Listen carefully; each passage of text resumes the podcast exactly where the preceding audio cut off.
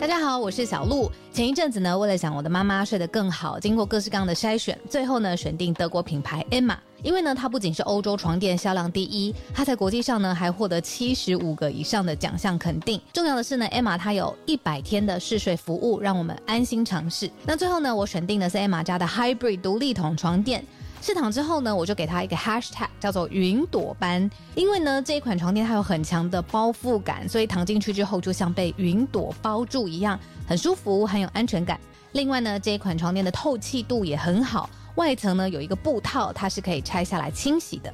所以最近如果有睡不好想换床垫的听友呢，可以把握母亲节的期间艾玛的床垫组合最低到五五折。那输入早安新闻的折扣码 Morning，额外呢还可以再打九折。相关的优惠消息都在节目的资讯栏，欢迎大家点选链接了解更多。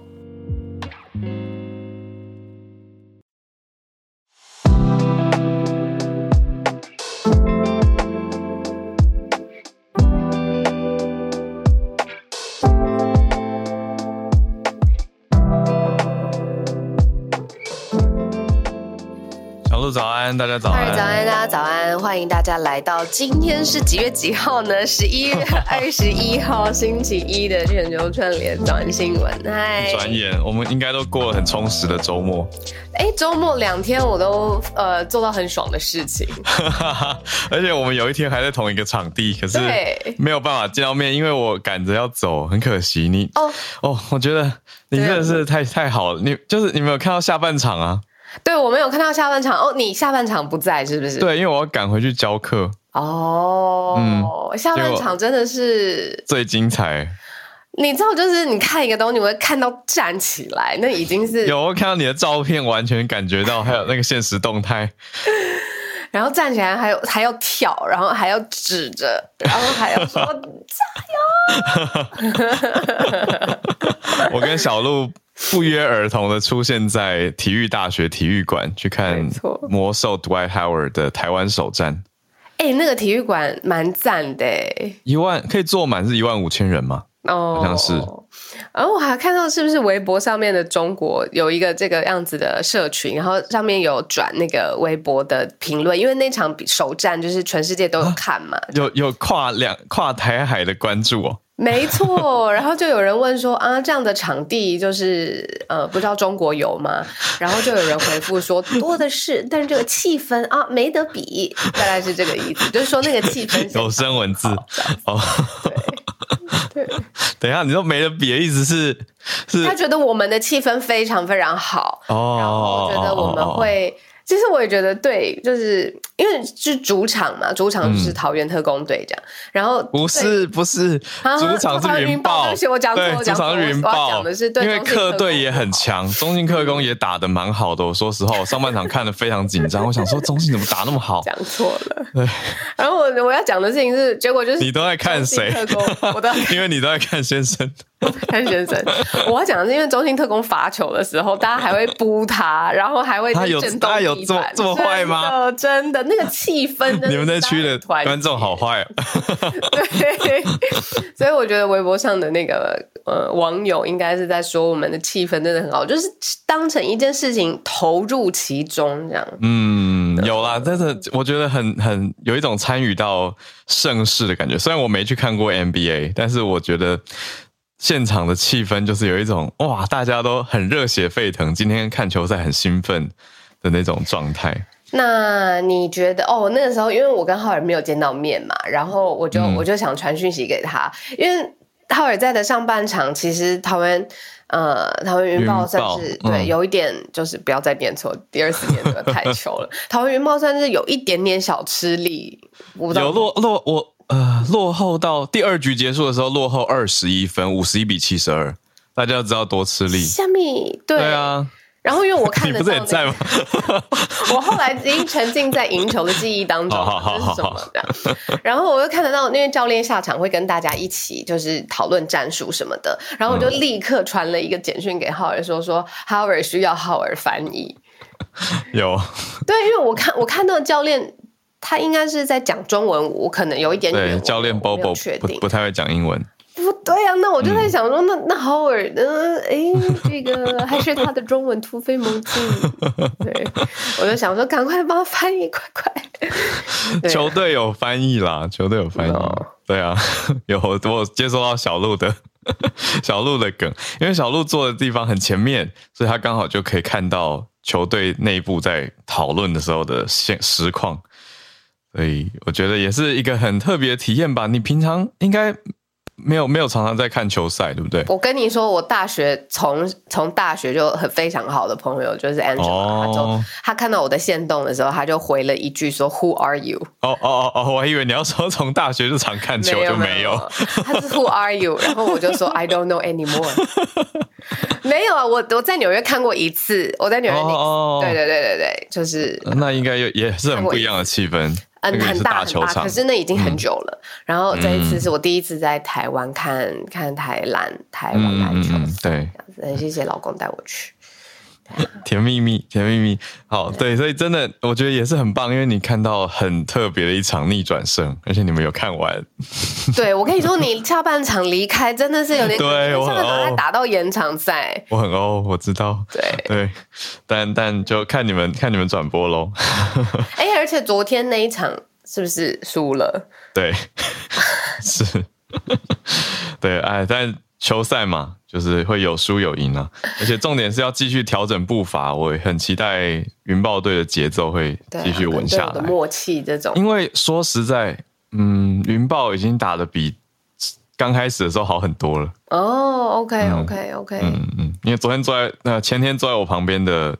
的嗯，观众呢？他跟我说：“哦，云豹那个第一场我有去看，哦，第一场那个落后四十分，所以昨天我们上半场想说，哦哦，有进步，有进步，对，然后可是后来逆转胜就真的是哇哦，真的是哇哦，所以线上线上的观看，我记得观看也非常的多，非常好。对啊，然后还有一些外部的外溢的效应吧，像是他下来之后，他不是邀请甜瓜也来台湾打球吗？哦，后续啊。对啊，然后就喊话说：“哎，就来台湾吧什么的。”嗯，对。可是哎，我发现有一些网友对于，就是比如说有一些队友可能没有办法第一时间默契到位，或者是现场的主持有的时候，哎，麦克风的声音好像没有收得很。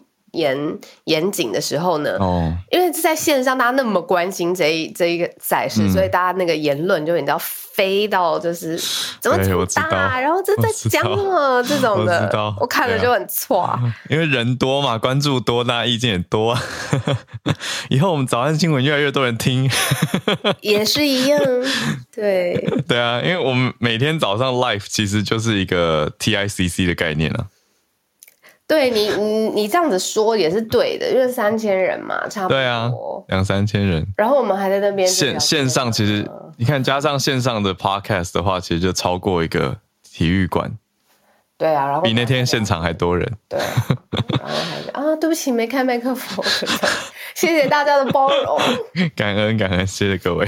那个 Ronan 有说中性阿巴西真的很强，阿巴西真的他这表现好好，对不对？对，好，大家可以继续看啊，他一整季都会打，所以还有很多场，还有十几场可以看，嗯，大家继续关注喽。那我们再来整理今天的四题盘点吧。我们今天四题盘点，我觉得也很精彩。第一题就是那个男人，美国前总统川普他的推特账号。正式复活了，还有一个数据说他的 Twitter 民调过半支持，怎么回事？会不会让大家有点紧张？他二四年已经确定出来要再选了嘛？那到底呼声会如何？一起来看。第二题则是延续前两周从 SMC 早科学帮大家开题整理到上个礼拜开完的 COP Twenty Seven 联合国的气候峰会，现在做出了一个历史性的决议，各界的反应是如何？我们来整理一下。第三题则是。戏骨的恶名昭彰的新创 Bad Blood，这个话有人讲恶血啊，恶血就是 Elizabeth Holmes 的判决结果出炉，判出来判超过十一年啊，十一年多的判刑结果，后续如何？我们来看。最后呢，今天第四题是马来西亚的大选结果也开出来了，现在是知道马哈迪他落选了，那是安华当选。现在这样子的意义是什么？对马来西亚人的代表是什么意思？因为有一些媒体的说法是认为这个划分出了一个政坛的新时代，我们就一起来看看。好，先从川普开始讲起吧。嗯，His back，他的账号。你知道为什么我把这一题选第一题吗？因为我真的太多角度可以跟你聊的。嗯。呃，我们先从这件事事情为什么会发生开始好了。就是呢，马斯克先生呢，他也做了我们常常在早安新闻会做的，就是说，哎，不知道怎么，呃，左边还右边的时候，我们就来问大家的意见吧。嗯，所以呢，关于川普他到底他的账号可不可以恢复这件事情呢？Elon Musk 他就做一非常简单的贴文，他就只写了一个恢复前总统川普账号。希望大家回答简单的 yes or no。那在推特当中呢，对，有一千五万一千五百多万人投票，嗯，然后呢，对，这么多，百分之五十一点八，就超过一半是赞成的。然后就是因为民意上面呢，其实是超过半数是赞成的，所以非常非常快，不到一天的时间，Elon Musk 就在发一个贴文，就是 The people have spoken，人民大家说话了，Trump will be reinstated，呃，川普终将呃将会回归。然后呢，他还用了一句拉丁文说，人民的声音就是上帝的声音。他写了这一句拉丁文放在他的推特贴文上面，然后呢。The real Donald Trump，呃，real Donald Trump，就这个账号就回来了，用了，没错。哇哇哇哇哇！现在此时此刻很足席，这这个账号真的复活了。可是有趣的是，Donald Trump 并没有马上发文，他这个账号还停留在这个活动最后是在去年的一月八号，也就是国会山庄事件的两天后。对他没有发文，他好像对恢复这个推特的账号不太感兴趣。不可以，不可以表现的太热情，太对。因为呢，他说他还会继续使用他的新平台 Truth Social，你还记得吗？这是川普媒体科技集团，简称 TMTG 新创。开发出来的一个 App，然后他就说这个 Truth Social，他说他会继续使用这样子。好，为什么要跟你聊呢？那是因为我们挑战最前排在整理整个推特的始末的时候啊，就知道之前马斯克他就想要恢复川普的账号了，在这件事件之前，但是有很多大的媒呃广告跟媒体集团是跟他说说，你如果恢复的话呢，我的广告业务跟流量我就不会放到推特上面，所以这件事情就一直死局没有发生。可可是呢，他昨天做了一个这样子的民调，这个平台是他在管的，这个数据平台后面的这个呈现，除了他或推特内部之外，他真的是公开透明的嘛？那他如果真的想要这样子做，他只是虚晃了一个哦，我先过一个水来问问看大家的意见。说实话，是不是也没人能够真正知道他背后是怎么运作的？我是想这样子讲啊，就这个平台是他的，嗯，他要怎么呈现他看到的民意是他的。Discretion 就是他的他管辖可以做到的事情嘛？对对啊，然后那那川普他他说他不太用，然后不会继续用，因为还用 Truth Social，我觉得也是蛮蛮蛮特别的吧，对吧？对，而且 Elon Musk，我刚看完川普的账账号状态，我回去看 Elon Musk，他五十二分钟前发了一张迷音，那那个迷音就是在讲我我刚讲的这件事，就是呃 Trump 不理自己的 reinstated。account，他就画了一张图，是 Donald Trump，那旁边是他的 reinstated account，他就故明明眼睛在偷瞄，可是却不去碰，就是在讲说，我都帮你重启了，可是你却不用的这个状态。对，又又有又有迷音嘲讽。对，嗯。我觉得那个聊天室网友说的很好，当初封的时候也不透明。对这件事情最根本的事情是一个社群平台免费让大家使用，为什么当初还是总统或前总统？我记得他是总统在调查国会山庄袭击事件的时候，他的他的。账号就被禁了，我觉得这才是整个问题最根源的地方，就是谁做了什么，他的账号要被永久删除，然后现在又要删除之后又要恢复，那就是平台老大说了算吗？嗯嗯，对啊，哎，平台老大说了算，就就是一个独裁平台啊，会让大家觉得很很蛮恐怖的吧？其实，就一方面又会向往，你说广告主会不会向往他的流量？会啊，因为这些流量也是真的，也是还在，虽然也许已经比之前。少了，那你说一般的社群人士或者当 influencer 的人，会不会想要在上面发声？也会，可是会有一种，嗯，但战战兢兢的吧。就是怕怕随时如果发生什么事情的话，一个人说了就就就算了，等于是说，那大家会在这个平台上面批评 Elon Musk 吗？那如果用一些特他用一些特别理由说哦你你不当言论或者什么就下架，那不是就是变一言堂了？我觉得蛮蛮可怕的一件事啊，还要继续继续观察。那有有人也许会觉得我这样推太远，可是实际上以 Trump 来说，不管大家对他的评价如何，他他他感受到的跟他经去年所经历的这个账号封锁事件，嗯，就到现在还算是后续风波在延伸吧。而且虽然他的推特账号所谓的回来了，但是他的 Facebook 应该还没有回归吧？脸书应该是还没有哦。对啊，对啊，而且看起来好像也不会，所以这这嗯，到底什么是言论自由？对啊，谁说的？这是这我给你的自由才是自由？这样是不是又是一种中心化的问题？对啊，这就社群平台那个时候很受诟病啊，嗯的的的一个症结点。新时代的网络政府，嗯，说的太好了，嗯嗯，好，那我们来看一下关心他，对对。好，还有当然继续他的选情啊，还有在各界的反应，我们就再继续关注下去。嗯嗯嗯。哎，不过讲我自己个人，我好像也不会为了想要看他的消息跑去 True Social 看。对啊，因为不不不是我们日常生活的习惯嘛。嗯，对啊，可能就是不不够爱，不 够爱就会去关注。对对对，理解。对，好。第二题了，我们来整理一下这个 COP twenty seven 哦，真的很重要。这个是联合国气候变化纲要公约第二十七次的会议，就是 COP twenty seven。那有两百个国家的代表聚集在埃及。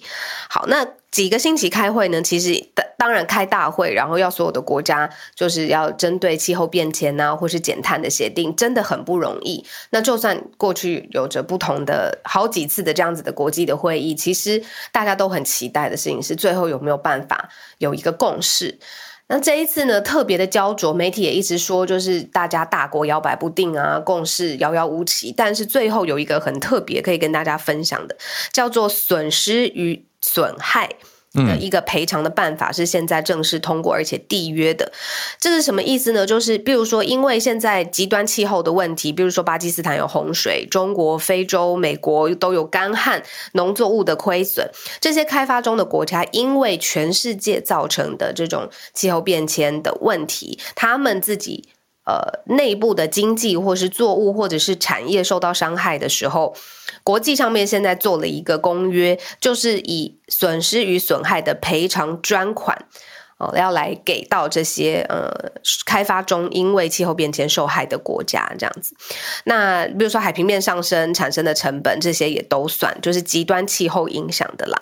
那呃，就是一个赔偿，让这些呃开发中的国家遭受巨额的气候方面变迁的损失之后，还有办法站稳脚跟，再慢慢重建。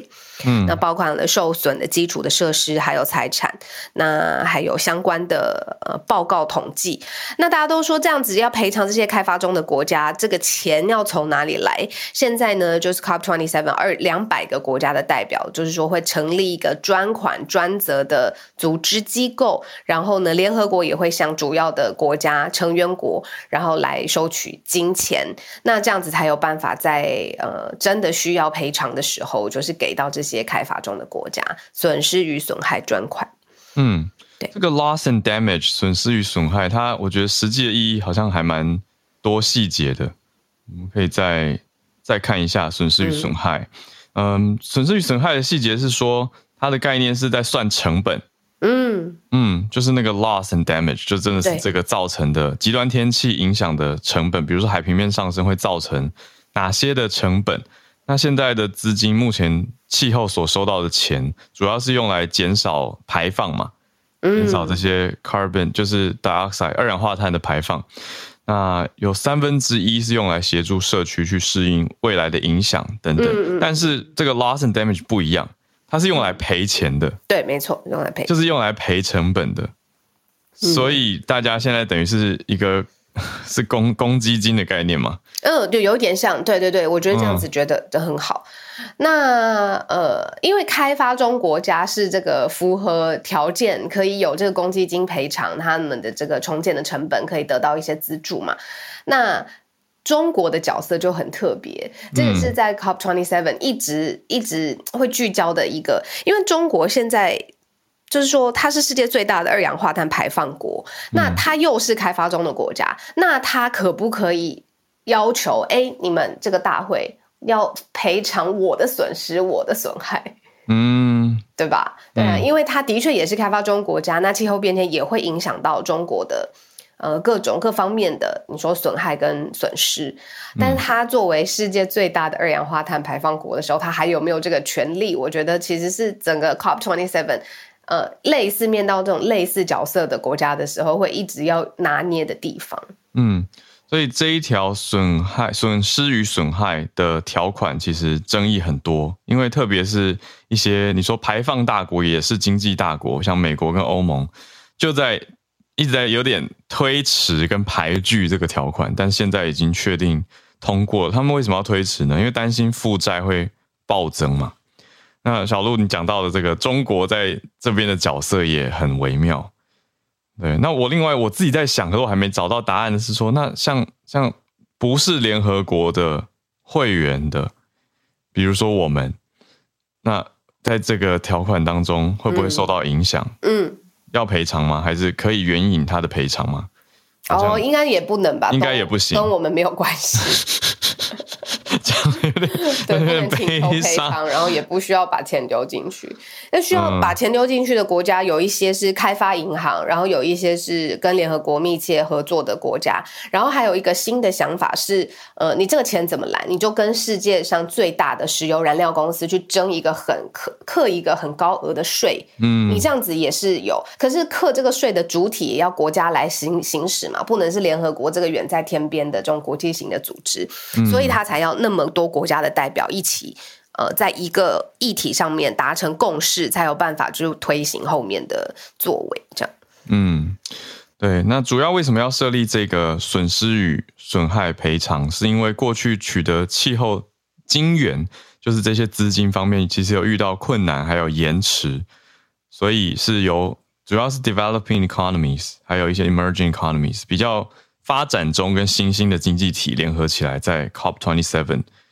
主要倡议要达成的，那现在是已经通过了，所以特别也有评论是认为说，哎，这个是对于非洲国家特别明显的，非洲的十三亿人有，呃，有有一个成果吧。这是上比亚的一个部长，绿色经济还有环境部长，他告诉法新社的，他认为这是对十三亿非洲人来说很好的一个结果。好，尤其这一次的 COP twenty seven 又是在非洲举办，在埃及嘛，所以我觉得有它的特殊意义在。那接下来一样就是要去看实际落实的状态是如何了，这个就要继续后续再看了。来，我们来看，也是充满戏剧性的。对，Elizabeth Holmes，他的公司我都我都快要忘记他公司本来叫什么名字了。Theranos。Oh right，Serranos。对，索拉诺斯。对，被。号称好，你说号称女版贾博斯吗？对，号称女版贾博斯，也号称一滴血可以做两百多种基因啊、疾病啊方面的检测的。对，当初出道的时候，出道哦，就是戏骨新创啊，这是下一间 Facebook、下一间 Apple 跟 Google，所以才是刚才浩尔说的女版贾博斯。那时候年轻有为的戏骨传奇，结果最后这件事情落幕了，变成是全世界最受瞩目的刑事诈欺案。跌落神坛嘛？对，那现在这个判决出来了，这个滴血验病确定被判是诈欺，刑期是十一点二五年。十一点二五年就是 OK，又十一年又一季。对呀，哦哇塞！然后，因为为什么这件事情闹得这么大呢？Theranos 他就是很强大的，应该是说他的公关策略很强吗？他的宣传比它的实际的呃科学科研的成果是走在宣传在非常前面。例如说，它吸呃吸引了非常 high profile 的投资人，像是美国的前国务卿、国会的议员、军方的高层，然后公司的估值就一直飙飙飙飙飙。应该说，大家都相信他们做得到。那他们也对外说，我们对我们有成果了，有取得成果了，有在持续迈进，那最终一定会做到的。嗯，对，可是就像你讲的，大家都投进来的时候，却从内部吧，应该是从内部开始踢爆，说其实根本就言过其实，很多的实验结果都不不尽理想，可是对外还是都只呈现好的一面，没错大。大家就开始担心了，就开始调查了。那这是刑事的部分呢，就是他诈欺的情节严重到现在刑事要定罪，可是财务上面的损失，说有十名的投资人就是因为投资他的这一间生技公司 Theranos，然后受诈欺所害，金额超过一点二亿美元，所以他还是要赔钱的。所以就是两方面，你要被关，然后你也要给投资人投投下的钱一些交代，这样子。嗯，那我记得那个时候很多呃影片或者是纪录片，就是分析说到底那个分界到底是什么。新创企业它必须要勾勒一个梦想，它需要坐在市场的最前端，对，它也需要跟投资人、跟市场去沟通，甚至去贩售这个梦想。可是到哪一条线是超越到？你蓄意欺骗，甚至到诈欺这一条线的那个临界点，有人像他就是呃，嗯可能太明显被抓包，可是有人可能稍微超过一点点再回来，那他还是在商场上面继续有他的，你你知道吗？比如说我下一季就要达成了，我这一季先讲，我们已经得到什么什么，然后过了三个月以后就就成真了。，对啊，那那那就是那个时间差，对啊，那个时间差还有他对市场上面的被抓包或的的那个敏感的程度，到底是什么时候这件事情会，你知道最后一张骨牌会被拆穿这样子。对，嗯，还有一个角度是他是不是蓄意欺骗，还是他真的存心相信他的公司有一天可以达到？那只是因为他前面已经铺设了太多、堆叠了太多的承诺，他最后没有办法，嗯，对不对？对啊，这个是另外一个解释这件事情的角度。是他担任执行长十五年了，他现现年三十八岁，所以他从二十三岁就开始创办 Theranos，哇，所以真的是，嗯，大家很关注他，就觉得他是一个天才天才创办人这样子的感觉。那我跟小鹿，我记得印象很深刻，我们在节目上也讨论过他出场的形象啊，还有他的声音会去压低等等这些很特殊的事情。不过现在是在跟大家更新最新的判决结果，嗯，目前判出来，嗯，就是从加州 San Jose 这边的外电报道判出来，他就十一点二五年。嗯，聊天室说，重点是他用了假数据、假资料、假动画来骗投资人，那就真的不行了啦，就是假的东西对外呈现成真的，这个就是真的是罪证确凿。那他接下来怎么样呢？他接下来两个礼拜十四天内可以提上诉，大家也预期他应该会这样做。那律师会想办法让他在上诉期间可以保释出狱，这是目前的情况。好，那吧我们今天最后一题要跟大家讲马来西亚的大选。我刚刚刚刚用词不对哦，应该安华还没有，应该说还没有过半，所以不能确定他当选。可是已经知道马哈迪落选了，所以从马哈迪的落选就已经可以看出一些事情。接下来有感谢听友的补充，我们听友说下午两点会有很明确的选举结果。嗯嗯嗯嗯。嗯，我刚刚看到一个消息是，这位马来西亚前首相马哈迪确定落选，他已经九十七岁了。对，哇，我们还在讲说什么美国总统年事已高还来出才来参选，这一位才更高龄吧，九十七岁，但照片上面看起来他还是非常。这什么结实精瘦吗？可以这么说，然后很有精气神这样子。那第一次就超过半个世纪以来，第一次他的选举挫败，确定落选了。嗯，对啊，就是，sorry，没问题。本来要寻求连任的马哈迪，算是意外的落选。本来大家是看好，想说，哎，应该没有什么太大的问题。不过呈现出来的是，马哈迪他现在在推动的经济转型，其实也变成了一个要变成了一个 legacy 啦，就是还其实未尽之业还没有完成。可是因为落选之后，必须要轮替嘛，就必须要换，可能要换换其他人。所以还不确定最后当选，但目前有三大阵营开票出来，里面反对党 Anwa 呃 Ibrahim 就是安华他为首的这个西盟，就是希望联盟。上次 Benjamin 有跟我们提到，那有嗯，他目前是夺到了八十一席，那另外前首相穆尤丁他这边的国民联盟是有七十三席，那乌统呢是比较落后的，拿下三十席。嗯嗯，所以现在看起来是西蒙跟国民联盟是多数的席次，可是没有单一的赢得一百一十二，这个是过往传统上所需要的，就是说法规啦，法规有规定所需要的，所以现在没有人真的达标。嗯，理解。对啊，这是马来西亚政坛，所以可能会结盟，但是要怎么结，那就看今天下午两点嘛。你说？对对，听友听友提供，感谢。哎，我最后再补充一下，因为这个马哈蒂，我们刚才说的这个九十七岁的这个，他有一个在历史上面很。特殊的标志的定位，就是他是被称为马来西亚现代化之父。嗯，他在一九八零年代开始担任首相，然后他整个执政的时期，就是马来西亚大型发展计划发生的时候，到现在都是非常标志的，像是呃吉隆坡的地标双子星塔，然后吉隆坡的国际机场，甚至首都。呃的轻快铁，然后还有呃马来西亚自己的国产车的品牌，都是在马哈迪担任首相任内大概二十二年的执政期当中发生的。嗯，那他现在不是要再选，他是要选一个呃地区的议员席次啦，只是他在这个席次当中就是没没有当选这样子。那这个地方是一个度假的圣地，叫做兰卡威。嗯嗯，对，兰卡威。嗯嗯，没有成功。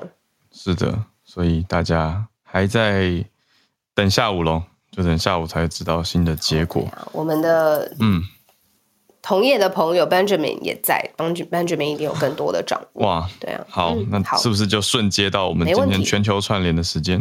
对啊，现在房间两千四百个朋友，欢迎跟我们一起。对啊，可以跟我们一起聊聊天，然后或者是我们今天没有掌握到的消息，也可以跟我们聊。因为你知道，过了一个周末，每个礼拜一都是我们最辛苦的时候。说实话，对啊，没错，接回来重新连上线，还好有大家。那首先已经我已经邀请 Benjamin，谢谢 Benjamin 已经上来了。好，小鹿早安，早安，后我早。好，那就是再讲一天，我们的选举选举成绩出来了，那就是呃预测是一模一样，就是呃国会两百二十二个议席当中，就是呈现了这个汉巴里们所谓的这个选制议会。嗯，那西蒙虽然他赢得最多的议席八十二个议席哦，可是呃可以看到国盟哦，就是的议席被反而是被国政的那个，因为大家不要国政嘛，因为国政是贪污腐败的象征，就没想到。大家选择了这个国民联盟，而国民联盟呃，主要是由马来人、伊斯兰来组成，应该就是呃，主要就是马来人跟伊斯兰来这个领导，因为他们里面有伊斯兰党，伊斯兰党就是以呃宗教来这个主为主要的这个呃理念的，他们就是要推推动这个呃伊斯兰化，这个整个一国家伊斯兰化。那没有完完全没有想到的是，呃，马来西亚青年呃，马来西亚十八岁跟二十多岁左左右的选民哦，是选择了国盟。的这个这个选择，那可以看到，其实哦，我们就有分析出来，为什么国门会在这一次大选哦赢得这么多议席？那其实就是因为，呃，TikTok 这个抖音的影响，因为其实，呃，选民哦，就是在抖音啊，对，抖音就是 TikTok。国门在这个选举战这边哦，花了超多的钱在这个抖音上面，所以大家完全没有想到，哎，这个呃年轻人是用了这个抖音看了这么多抖音这个短视频哦，来来这个所谓就有艺人说他被洗脑，年轻人被洗脑来才会把这个票投给了这个呃这个国门。那边志明，我很好奇，你说他砸了大量的钱在抖音上面，可是他们拿这个钱做什么样的内容放在抖音上？就各种各样，就是他们找了网呃网红，找了那个呃呃那个呃 model 来说各种各样的宣传之类的。因为我自己不是一个抖音用户，所以我没有去接触，所以我我过后去发，我过后有呃最近吧，就是昨天吧，去呃加入这个抖音，我还发现原来真的这个里面全部都是我们的宣传。对啊，我现在在 TikTok 上面，它有三百六十万的 Hashtag。对，就是反而是西蒙跟国政哦是没有这样的方面的宣传的，因为可能我我自己的年我这个年龄年族群都是用脸书啊、推特为主，反而还发现到原来因为我们这一届大选呢有有呃六六 percent 左右是十八岁到二十岁的，那呃我刚刚我上上上有说嘛，我们的那个年轻选民就是五十岁以下选民对 percent 以上就是五十 percent，所以。很多人是在用这个抖音来这个，所以加助选员哦，帮助国盟。那其实也有看到，其实国政这一次完全惨败。我们知道国政会败，可是没有没有想到完全惨败，而且是完全被这个呃国盟给吞没。那稍后哦，因为其实国政已经分裂了，那现在。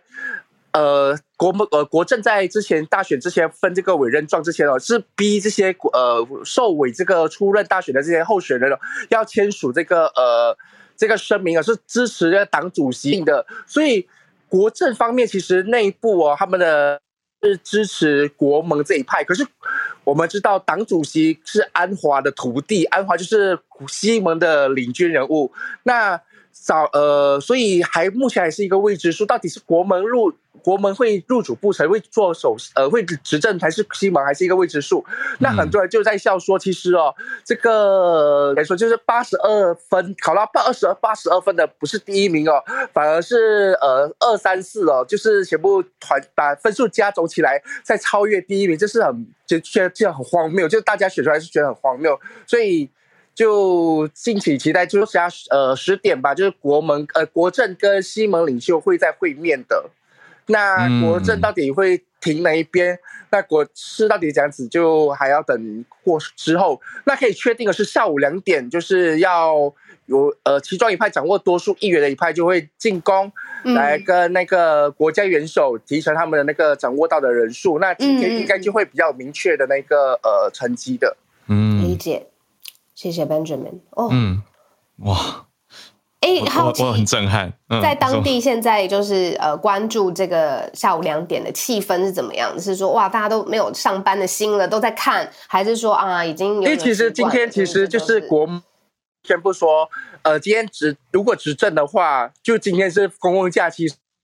到底今天会不会是公共假期？可是就到现在又没有一个呃比较鲜明的对，没有政府出来，所以大家就在等。而且其实今天是星期一，是开市，所以很多人就觉得这个不稳定会导致我们马来西亚的这个呃股股价会呃不确定，因为就会可能影响到整个股市之类的方面。那所以就整个很还就是一个很处于不不不不确定、不稳定的那个动态了。嗯。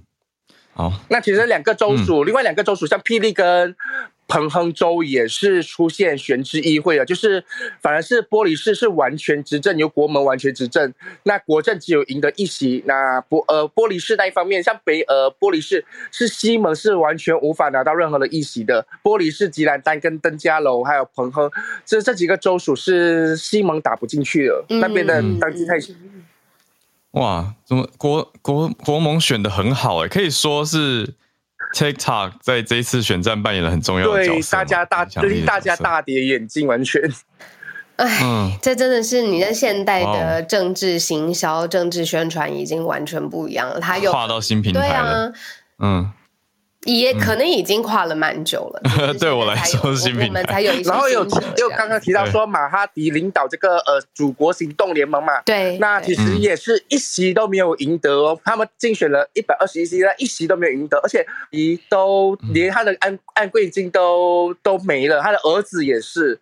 那可以就是说，因为其实大家都很关注这个马哈迪的身体嘛，呃的健康问题。因为去年的时候，他就因为心脏的问题，马哈迪一直都有心脏的问题，所以大家都认为这一次是选民让他好好退休。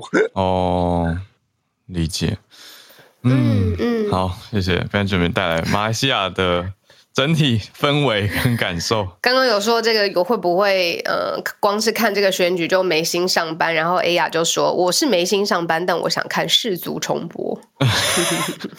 对啊，我们今天没选到世足题，如果有什么亮点，大家也可以帮我。对啊，太新了，半夜十二点才刚开始。好，来谢谢 Benjamin。好，我们继续连线到朱小汉。朱小汉在看的是共和党，早安。嗯，Hello，小鹿，Hello Howard，大家早安。对，呃，共和党现在美国中期选举已经确认取得了就是至少一二百一十八票，所以拿到了这个众议院的多数。那根据这个宪法的规定，那也就是会有共和党的众议员成为这个众议院的议长。那现在共和党最热门的人选其实就是这个 Kevin McCarthy 啊，他是来自这个加州的一名共和党的议员。那他今天在接受。这个 Fox News 采访的时候，他表示啊，他当选这个 Speaker 之后，就会立刻成立一个这个委员会，专门来调查中国，然后是是拉又是由他来牵头，因为他认为现在的这个啊，无论是国会也好，还是政府也好，明显对中国。不够强硬，啊，另外这个 McCarthy 他也说到，就是中国对美国来说是第一国家安全威胁，所以必须要重视，啊，那这个 McCarthy 也表示，就是一旦他这个就是成立委员会，然后包括。成为这个就是众议院的发言人的话，他会把一些所谓的这个亲华的议员，无论是民主党还有这个共和党，从这些就是这个对华的 committee 上面给这个清除出去，换成强硬派。那其实就是共和党掌握啊众议院，呃，就是对于民主，就是对于现在的拜登政府，啊，其实也算是一个小小的失败。呃，因为在美国的政治体系当中，虽然说在决策权方面，众议院没有参议院那么大，呃，但是这个众议院可以就是。是这个足够各个委员会，对政府的一些事情，以及对于国会的一些动向来进行这个调查，以及政策方面的辅导。呃，所以这个共和党现在取得了众议院，对这个民主党政府来说，也是一个啊，就是。呃，就是在这个政治上算是有一点点小小的失败啊。不过现在就是对对抗中国这一点，至少在共和党和民主党两党当中会有一些的共识。那现在也有一些这个民主党籍的众议员也表示啊，这个啊，就是如果是 McCarthy 当选这个就是啊这个议长的话啊，在某一些议题上会表示支持。嗯，这条新闻就是这样，谢谢。哇，我我好奇朱小汉怎么看？身为这个选民，因为我我觉得这一次他讲的话蛮重的，对，这个讲的蛮说，就是批评整个国家政府对于抗中的力道不够。对，但就是共和党一向在外交上，它是属于比较鹰派嘛，所以这个他肯定就是他在党内如果能有这么高的呼声，至少在外交立场上是这个倾向于就是比较鹰派的，呃，所以个人觉得不意外。另外就是大部分的美国的选民其实还是比较注重于这个权力的制衡和这个就是啊，对，就不想出现这种一党独大，就是完全执政的情况。所以像现在这种就是啊，在最高法院比较偏保守的情况，啊。这种情况之下，我觉得国会如果两院就是现在是两党分别来掌握的话，那其实对于走中间路线就是还是有好处的。嗯，所以这次的选举结果，呃，对两党来说谁都没能取得优势，但至少谁都没有输就对了。嗯嗯嗯嗯嗯，有一种继续抗衡的态势。嗯，对，我的意思是说，我我看了我的角度会觉得说，是不是共和党拿中国这个题目来打民主党，或是呛民主党？然后来当做一个题目，但是对于对于美美国整体经济，它真的会有很好的帮助吗？或者说，对于那台海两岸又会有什么样的推动？这是我比较关注，就是从台湾角度的话，嗯嗯嗯，对啊，理解，嗯，谢谢，谢谢朱小汉。好，我们再继续连线到上个礼拜我们讲到的 Banksy，对他出事情了，不算他出事情，有一个品牌跟他出事情，这是新第一次上来的听，是新朋友吗？我好奇，而且要怎么称呼你会好一点呢？嗯，嗨，是 Gentle 还是基基基康？哎，志刚，志刚，志刚，好，志刚你好，欢迎你，这刚是第一次上来跟我们分享，对吗？对对对，哎，欢迎，第一次上来，开心有新朋友要跟我们聊 Banksy。是是是，那这位呃以气球女孩闻名世界的涂鸦艺术家 Banksy，他在十一月的时候，呃让大家非常呃串流量很高的，就是他去到乌克兰发表了一系列的作品，然后其中最有趣的就是一个小男孩，他扳倒了一个楼道。身形高大、楼大、身形高大的楼道高手，嗯，让大家对乌克兰的战情再次提高关注，嗯嗯但是想不到，呃，才过没多久，隔几天，他就在自己的 IG 上面发布了一个呃国际知名品牌，也就是呃我们的 Guess，他们盗用了 Banksy 的作品，据他个人声称是盗用，对。是呃，律师方他们提出的意见是说，因为 Banksy 从来没有出面去呃宣示他的这个版权，所以呢，他们认为自己有权去做这个图像的使用。哇！但 Banksy 就很大啦啦的直接在自己的 IG 上面鼓吹大家说，既然他们这样做，那我们就以其人之道还治其人之身。对，大家去店里面，就是将他们的东西直接以就是扒手的方式将它拿。带走。对对对对对，那当然这是鼓吹大家公然犯罪。对啊，只是呃，在呃媒体上面应该是不被受到鼓励的。嗯，对，所以这件事情也是引起轩然大波。是，对对对。那以上是今天的分享。谢谢志刚，有我看到这一则，我就想说，这样也有点激烈。他的角度就是说，你们偷我的艺术作品，那我就叫大家都，我们都可以一样走进你们的店里，就大家随便走进 Guess，然后就偷衣服走，就是反正就像志刚刚说的，其人之道还治其人之身。其人之身，对啊，哎呦。但是的确，Banksy 他长久以来，我不知道怎么说，哎，就是他他会。他很神秘啦，就是他的身份是一个谜，可是他其实有在社群媒体上是活跃的，所以大家也知道，就是变成说他的作品版权到底是不是一种所谓的默契？那在法律上站不站得住脚？好好角度，对啊，嗯，有没有这种默契成合意的版权保护？对，版权保对有没有形成保护？还是说到时候这个官司如果？打下来，Gas 赢了，又会是一个轩然大波。嗯，对他们应该就会是诉诸法律战了。接下来，对呀，嗯，哎，志刚很好奇，为什么特别呃第一次上来分享，然后想分享这个 Banksy 的的社群战这样子。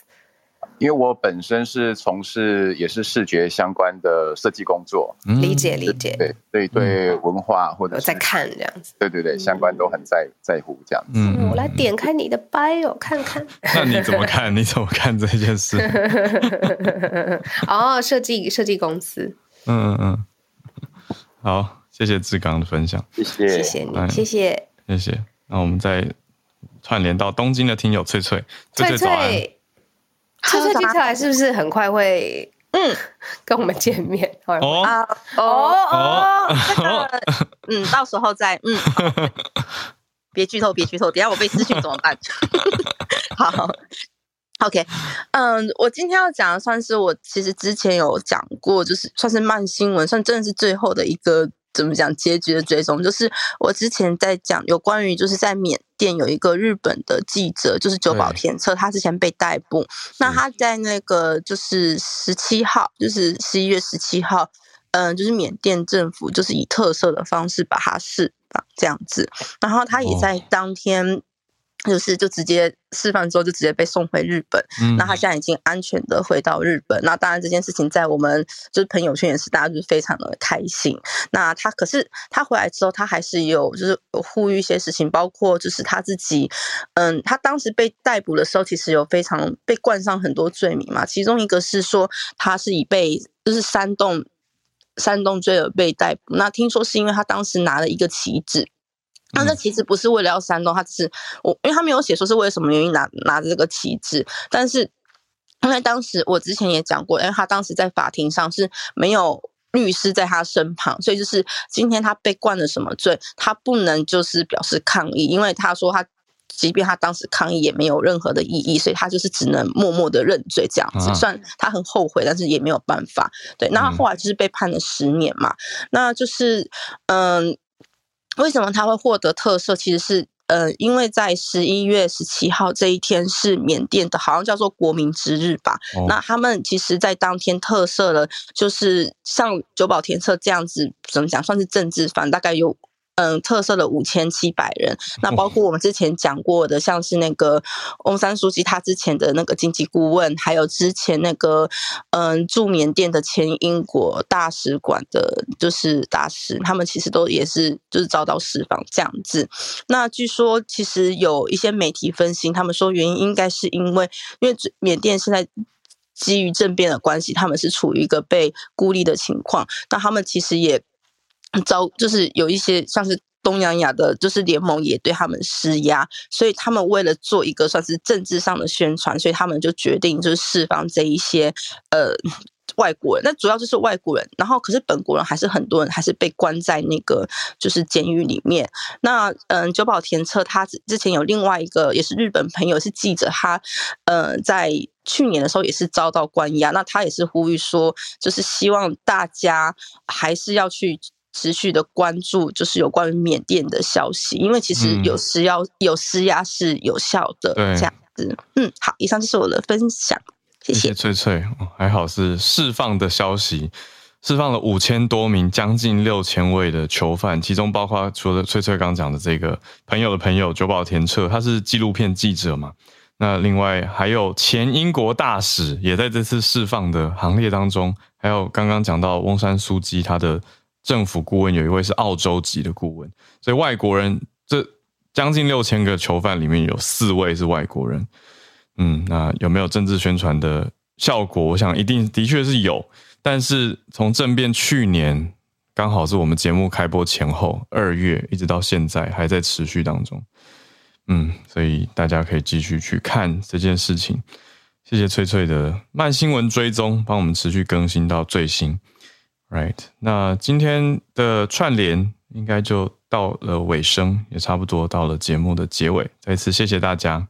奉献，可以这样说，大家的贡献让我们的连线那么的丰富，而且可以关注到很多不同面向的消息。我跟小鹿已经很努力看，可是当然有大家的这么多眼睛，这么多的背景知识补充进来是更棒的。包括聊天室的各位，还有后来听 Podcast 都持续给我们一些建议跟想法，从各个管道。寄来的消息都谢谢各位，那我们今天的串联就在这边告一个段落。明天早上八点我们会继续早安新闻的串联，我们就明天见，大家拜拜。